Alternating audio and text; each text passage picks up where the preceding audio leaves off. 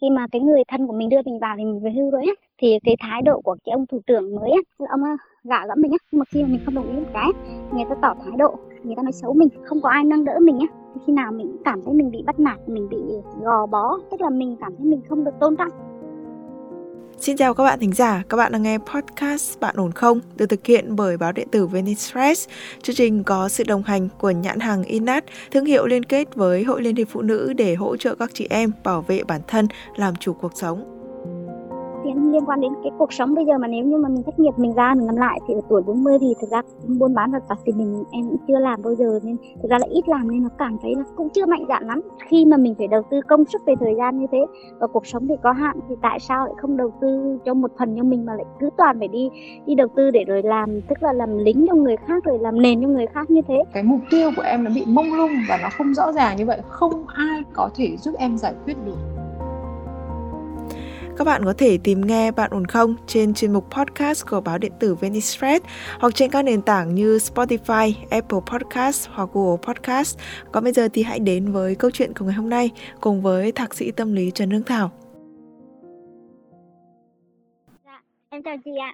Em bây giờ là đứng trước lựa chọn vào nhà nước hay là mình thoát ra khỏi nhà nước tức là mình ra làm ngoài á.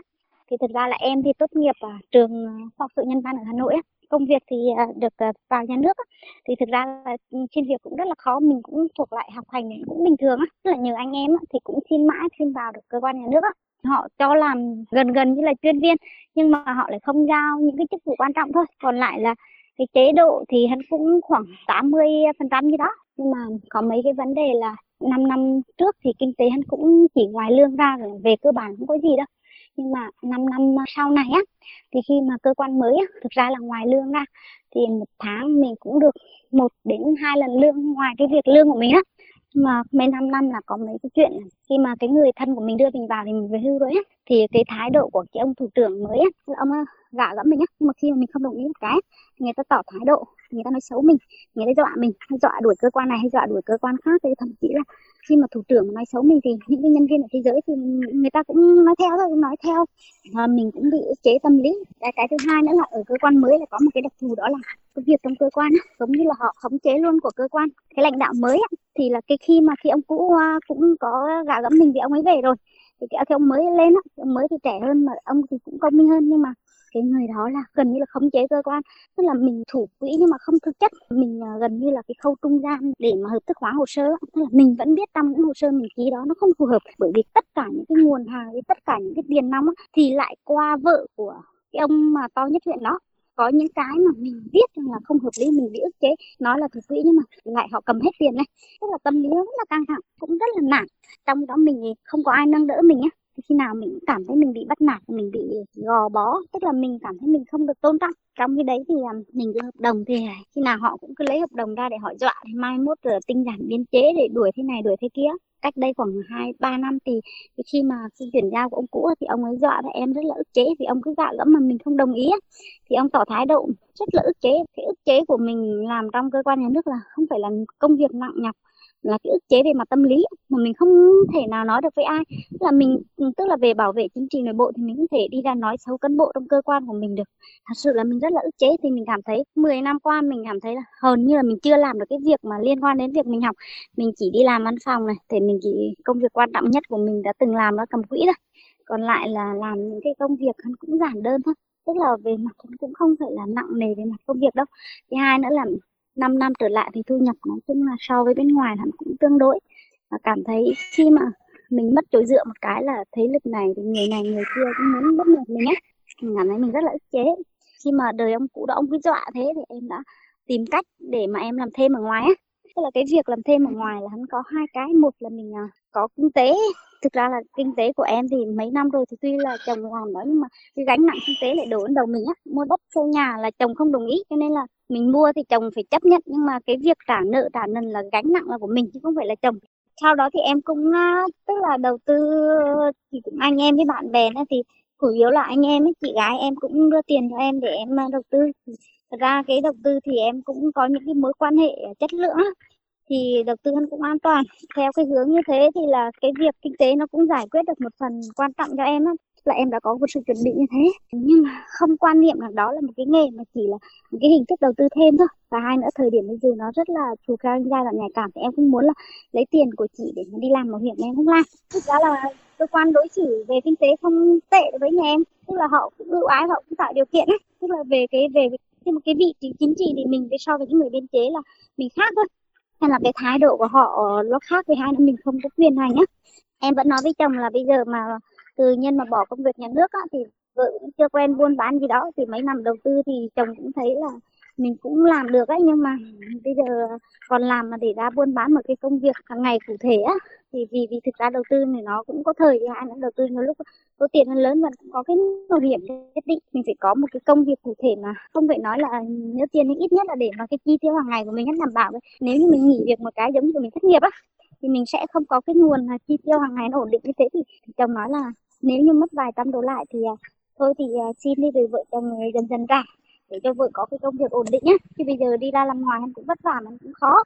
Cái thu nhập của em mà bị cắt thì cũng ảnh hưởng rất là lớn đến kinh tế gia đình nhé nói thật là bây giờ thì hướng nhà nước là hắn có là cơ hội cuối cùng để vào biên chế. Bởi vì nếu như mà không thi đợt này thì là ra ngoài luôn. Chứ bởi vì không có cái kiểu dở dở, nhà em thuộc dạng cái cán bộ dở dở là nó không phải là dạng hợp đồng à, hàng tháng, hàng năm, nhưng cũng không phải là cán bộ thật. Tức là hắn cứ dở dở luôn cho nên là đây là cơ hội cuối cùng để họ ra.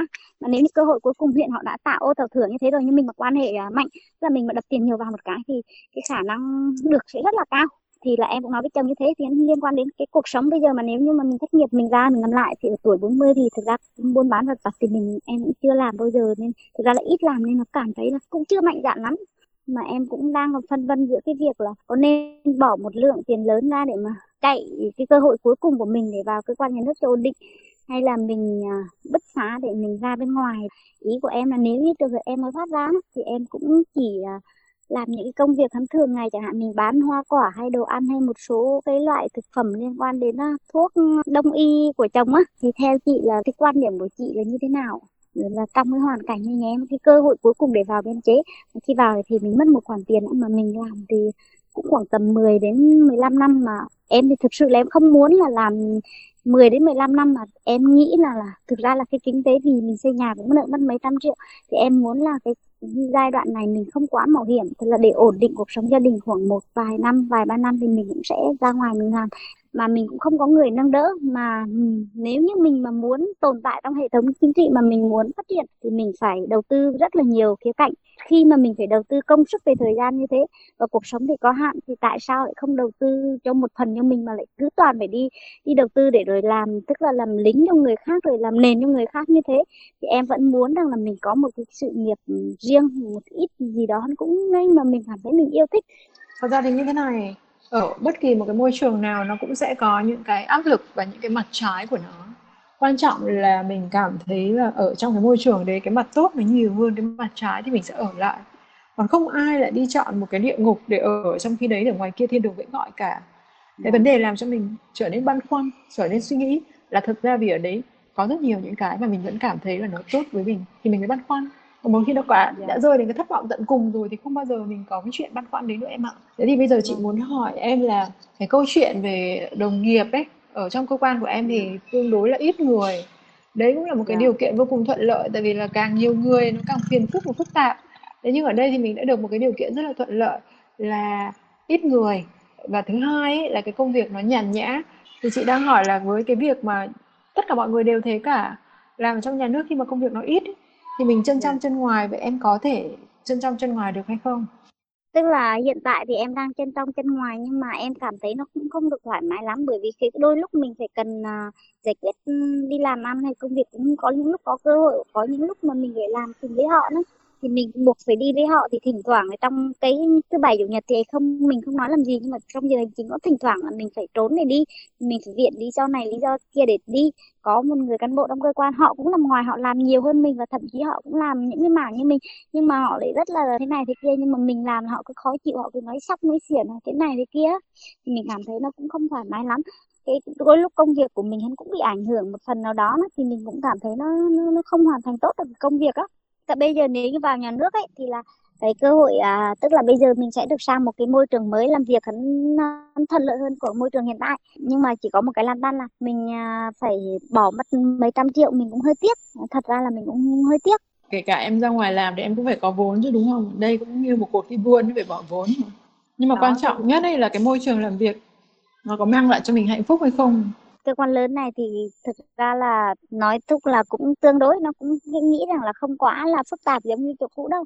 Nhưng bây giờ cái câu chuyện này của em ấy nó luôn luôn nằm ở trong cái tầm là không biết có được hay không. Tất cả mọi thứ Dạ. của em nó đều rơi vào trong tình trạng là không biết có được hay không. Vâng dạ. Ừ, mình không biết có được hay không ấy, thì mình phải tìm hiểu xem là cái mức độ khả thi của nó đến đâu như thế nào.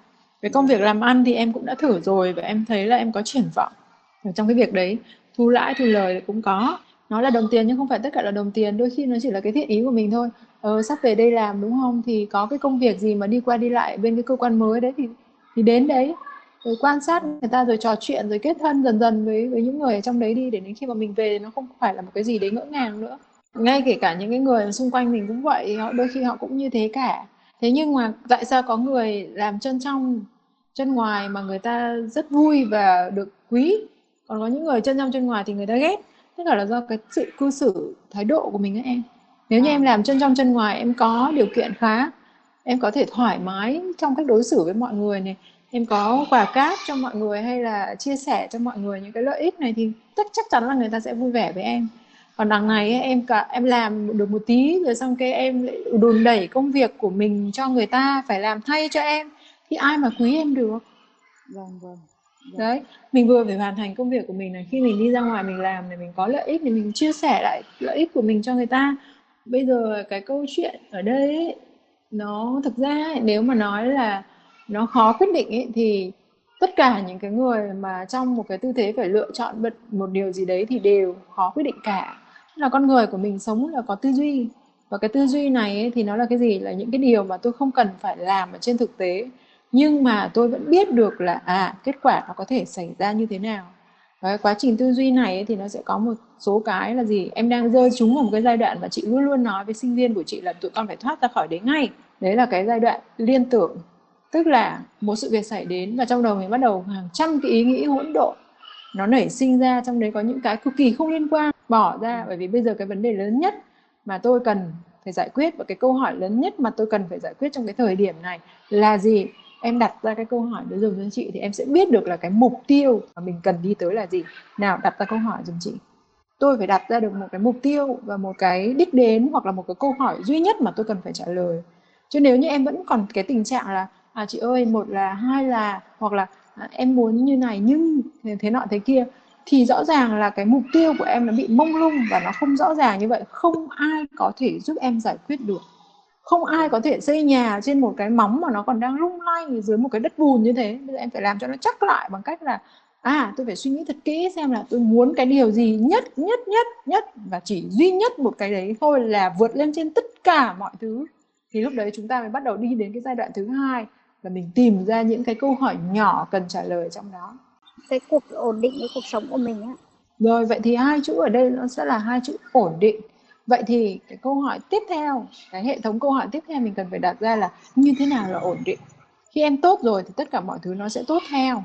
Chứ còn bây giờ em nghe theo người ta nhưng bản thân em không tốt được. Nghe theo người ta là ở lại đây nhưng em không thể làm việc tốt được và em vẫn cảm thấy cuộc sống này nó cực kỳ khó chịu và thiếu thốn với tôi. Thì làm sao tốt được?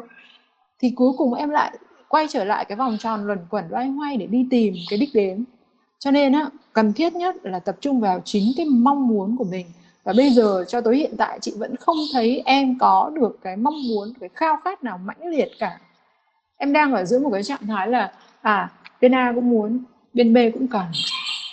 Thật ra là nói về việc cái đam mê công việc, bây giờ thì em cũng thấy cũng thích, cũng thấy là mình đam mê cái công việc nhà nước nữa. Không phải là ghét, nhưng mà mình cũng không phải là đam mê đâu cái chủ chốt thì bây giờ em đang còn có một cái việc thì thu nhập cũng ở nông thôn thì cũng tương đối là tốt. Trong khi đó là kinh tế gia đình hiện tại thì em vẫn đang gánh phần nhiều á. Bây giờ mà ruột một cái ra thì thực ra là cái gánh nặng kinh tế lại ừ, lại ngược lại với chồng á. Thì em thấy ừ, có vẻ như là chồng chưa sẵn sàng lắm. Bây giờ em xác định cho chị này, một là tiền, hai là hạnh phúc, ba là sự hài lòng của bản thân tôi, bốn là sự yên ổn của bản thân tôi, năm là tất cả mọi người đều hài lòng em phải xác định được những cái mà nó cực kỳ ngắn gọn như vậy thì cái con đường mình đi là mới dễ. Cái lựa chọn của mình nó mới dễ. Thế còn bây giờ em cứ à chị ơi, nhưng mà thế này, nhưng mà thế kia, lôi kéo tất cả những người liên quan vào thì đây em đang kẹt mãi ở cái bước mà chị đã nói với em rồi, đấy là cái bước thứ hai trong cái quá trình tư duy của một con người. Đấy là liên tưởng, tức là mình đang kéo rất nhiều những thứ không liên quan đến cái mục tiêu chính của mình vào. Và thật ra tại sao em lại như vậy? Là do em không xác định được. Còn nếu như mà em cứ luôn luôn rơi vào cái tình trạng như thế này thì em phải lấy cái phương án mà như chị nói hồi đầu á, làm việc cả hai, nỗ lực gấp đôi. Cuộc đời nó là sự đánh đổi mà nếu em không đánh đổi công, đánh đổi sức thì em phải đánh đổi những thứ khác. Thật ra vấn đề của loài người là gì? Phật tổ, ông ấy đã tổng kết lại rồi. Con người của mình bị chìm đắm, bị hủy hoại bởi ba thứ là tham, sân và si. Cho nên cái điều đang diễn ra với em là những điều rất bình thường. Đứng trước một những cái sự lựa chọn tôi đều muốn hết và tôi không muốn phải hy sinh một cái gì cả nhưng điều này là không thể bất kỳ một cái gì nó đều có cái giá của nó hết. Và mình chỉ tốt khi mình trả những cái giá mà mình thấy là ít nhất. Thì bây giờ ấy thì chị mới nói với cả em ấy thì đó bây giờ em có hai hướng. Một là xác định cho chị một cái mục tiêu thật rõ. Hai ấy, là nếu như em muốn cả hai ấy, thì em phải cố gắng gấp đôi và phải biết cách quản lý thời gian của mình quản lý công việc quản lý thời gian của mình. Và cái điều này không phải là tự nhiên nó sẽ đến đâu. Thứ nhất em học học cái cách quản lý thời gian học cái cách quản lý chi tiêu học cái cách quản lý công việc. Còn dạ. không thì em phải để cho cuộc đời nó dạy em những cái bài học cay đắng. Vì mày không quản lý được tất cả những điều đấy cho nên mày thất bại liên tục thì em sẽ ngộ ra là tôi phải làm như thế nào mới đúng. Dạ nếu như mà như thế thì à, em thấy cái hướng hiện cái hướng thiên về của em ấy thì là vẫn là chọn cái uh, nếu như mà có một cái cơ hội như thế thì mình sẽ thi được vào nhà nước ấy, để ổn định ừ. cuộc sống bởi vì đằng nào mình cũng được thay đổi sang một cái môi trường tốt hơn và cái thu nhập cũng tốt hơn và cái vị trí ừ. của mình nó cũng tốt hơn thì em mà đi vào nhà nước rồi ấy, thì uh, em phải xác định rằng là đầu tiên mình phải hoàn thành cái công việc đó sau đó thì mình cứ còn lại thì mình cứ tùy theo đó để mình, mình làm tiếp cái phần công việc tiếp theo chẳng hạn như mình làm ngoài như mình làm thêm như làm cái đó thì tất nhiên là sẽ vất vả hơn nhưng mà mình phải à, nỗ lực hơn để mình, mình sắp xếp cho hợp lý hơn để mình đảm bảo cho về sức khỏe về thời gian đó.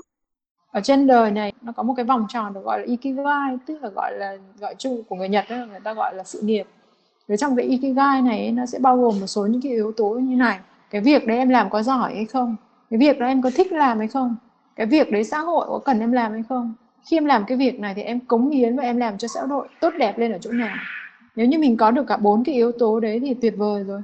Đây là một cái sự nghiệp đáng để theo đuổi. Nhưng thông thường chúng ta thường chỉ được hai trong số bốn cái này thôi.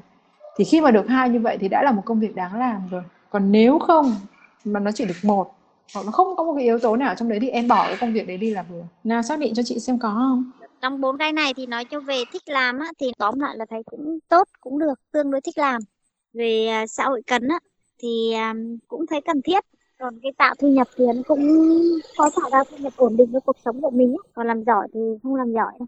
Bình thường, chấp nhận được.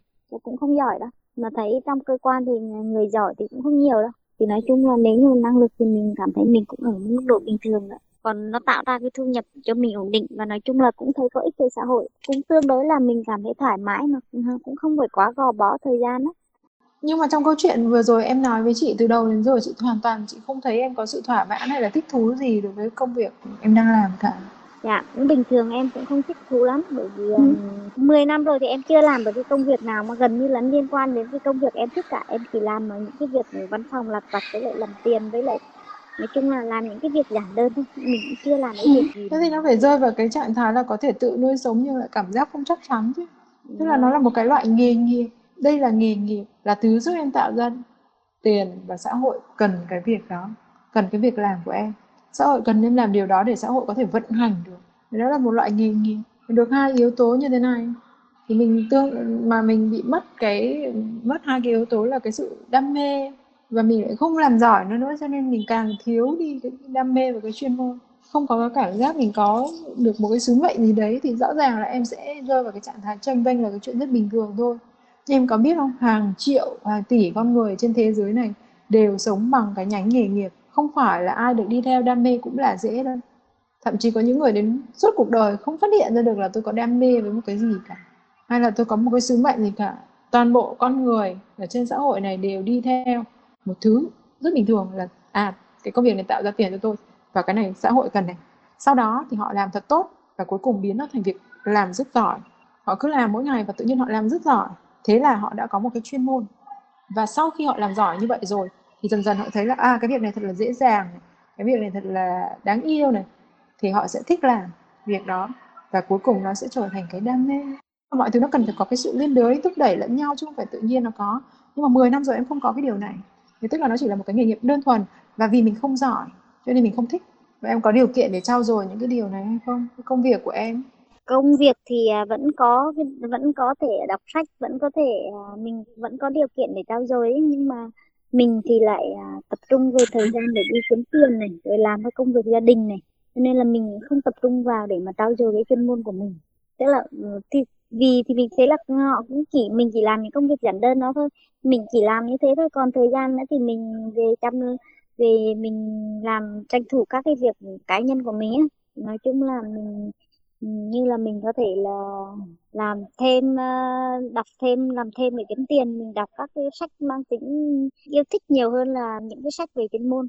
Quan trọng là bây giờ em phải xác định được thế mạnh của bản thân mình là tôi làm được cái gì tốt nhất, kể cả trong công việc sẵn có hay là công việc tương lai của em em xác định mình làm cái gì được tốt nhất, thì em sẽ dần dần em sẽ có hứng thú và em sẽ có cái cái sự không biết mệt mỏi khi mà làm cái công việc đấy và và không có bị trông tranh chán nản như thế này nữa. Tức là mình cũng cảm thấy ức chế nhiều khi cái tâm lý mình cứ ức chế lên cơ quan nhiều khi cả buổi mình chẳng làm được cái gì cả mà mình có công việc đó nhưng mình cũng chẳng buồn làm. Nó cũng không phải là không có thời gian mà thực ra là mình cũng buồn làm. Ngạn như làm quỹ em rất là ghét làm quỹ suốt ngày phải cộng tiền nữa. Mình buộc phải làm mình rất ghét thì mình vẫn phải làm. Ấy khi mà em làm mà nó không sai ấy, mà liên tiếp là đạt được những cái kết quả tốt này và đồng nghiệp xung quanh thì không có gì để phàn nàn về công việc của em các sếp thì rất hài lòng và thậm chí còn nhìn thấy cái năng lực của em tự động sẽ hạnh phúc. Nhưng còn bây giờ ấy, bản thân của mình ấy mới theo chị suy đoán là có thể là em làm không tốt được cái việc này lắm. Thì cái vị trí mới mà sau này nếu như mà em chuyển đi thì em sẽ làm cái gì?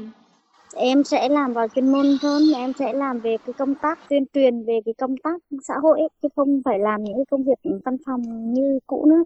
Cái công việc đấy em đã từng làm bao giờ chưa và em cảm thấy là mình có thể làm tốt được nó hay không cái công việc đấy thì trước đây em cũng có làm rồi thì cũng có làm một cái vài cái báo cáo thì thấy cũng có sếp thì cũng khen em. Thì hai nữa là cái việc đấy ngoài cái việc đấy thì còn cái việc đi cơ sở nữa. Em đi cơ sở thì em nghĩ rằng là cơ bản là em sẽ tốt bởi vì là em cũng rất quý họ. Mà và hai nữa là cách sống con người của em ấy, thì em nghĩ rằng là cái tiếp cận đối với cơ sở thì không có vấn đề gì to tát cả.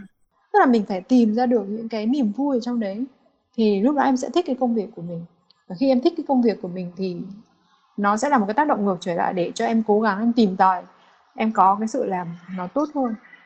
Tại vì bây giờ bản thân mình đã đã không có kinh nghiệm và đã không làm giỏi nó như là một cái người chuyên nghiệp rồi, thì thì mình phải tìm tòi được cái niềm vui ở trong cái công việc đó thì lúc đó em mới gắn bó được với nó. Em mới cố gắng cho nó, và khi em cống hiến cho nó như thế thì em sẽ giỏi dần lên.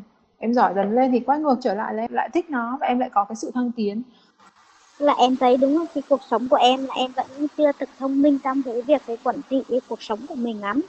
Đấy tức là mình vẫn đã có cái sự ờ, cố gắng có cái sự nỗ lực rồi. Nhưng mà à, cái cuộc sống của mình nếu như mà mình còn trị tốt hơn thì mình vẫn còn có nhiều cái mình sẽ làm được tốt hơn và mình sẽ được hưởng được những cái điều tốt đẹp ừ. hơn.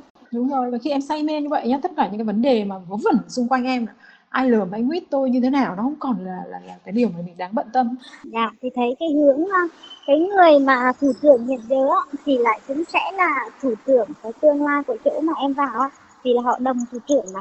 Thì thấy cái thái ừ. độ bây giờ họ cũng ừ. có có cái tích cực hơn như là họ giao cho mình những cái nhiệm vụ quan trọng hơn. Nói chung là công ty thì trong cái quá trình công việc đó mình cũng chưa thật sự là tận tâm nói Chị nói là cái việc mà em lựa chọn làm cái gì nhá là là tùy em nhưng mà yeah. Dạ. ở bất kỳ một vị trí nào em cũng nên làm tốt cái việc mình làm yeah. Dạ. chứ chưa chi mà đã nghĩ đến là cái việc này có ra tiền hay không có nhiều tiền hay không nó sẽ là cái đến sau yeah. Dạ.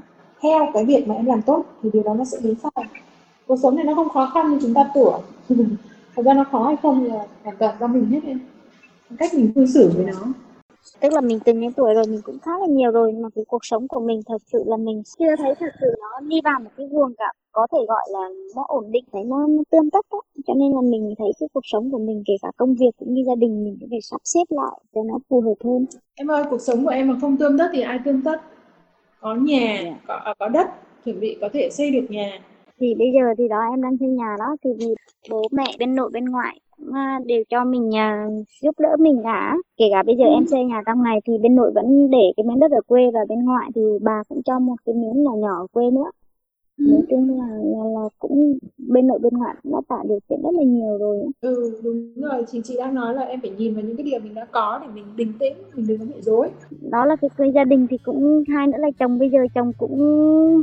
cũng cũng không ép mình là phải thế này thế kia lắm. Tức là quá trình mấy năm trở lại đây thì em thấy anh đã hiểu mình nhiều hơn rất là nhiều. Nói chung là thương mình hơn hơn ngày mới lấy á. Kể cả bây giờ cái việc mà em lại được hay vô được hay không được thì thì bây giờ anh cũng không gây cái áp lực như trước từ trước đây là anh nào anh cứ lo. Không biết là đuổi việc ra thì em thấy làm gì. Nhưng mà bây giờ thì anh thấy thực ra thì em thì cũng như là cái quá trình em làm ngoài đấy. Thì anh thấy hiểu là, là à là vợ thì vẫn làm trong nhà nước trường hợp mà không ra nhà nước thì vẫn có thể làm ngoài được. Thì là vợ anh vẫn tức là là anh thấy mình cũng không phải đến nỗi không có năng lực ấy. Thì anh ấy cũng thoải mái hơn kể cả em nói. Bây giờ chắc là chẳng ra biên chế làm thì anh thấy cũng cũng nói tùy tùy em lựa chọn đó Vâng, các bạn thính giả thân mến, uh, qua mỗi một lần kết nối và chia sẻ với chuyên gia tâm lý của chương trình thì chúng mình hy vọng rằng các bạn sẽ có thể tìm thấy cho mình một hướng đi mới, một góc nhìn mới hay đơn giản là giúp các bạn có thêm nhiều động lực hơn, nhiều lý do hơn để bước tiếp trên con đường của mình. Dù đó là những vấn đề trong tình yêu, những gánh nặng cuộc sống, định kiến giới hay là những hạn định mà xã hội đã áp đặt lên từng độ tuổi, chúng mình vẫn luôn ở đây để lắng nghe các bạn. Hãy gửi thư về cho chúng tôi qua hòm thư podcast a net để được chuyên gia của chương trình lắng nghe và hỗ trợ nhé. Chương trình Bạn ổn không có sự đồng hành của nhãn hàng Inat và Hội Liên hiệp Phụ nữ hỗ trợ các chị em bảo vệ bản thân, làm chủ cuộc sống. Còn bây giờ Nguyễn Hằng xin phép được khép lại câu chuyện của chúng ta ngày hôm nay tại đây. Xin chào và hẹn gặp lại các bạn trong những chương trình sau.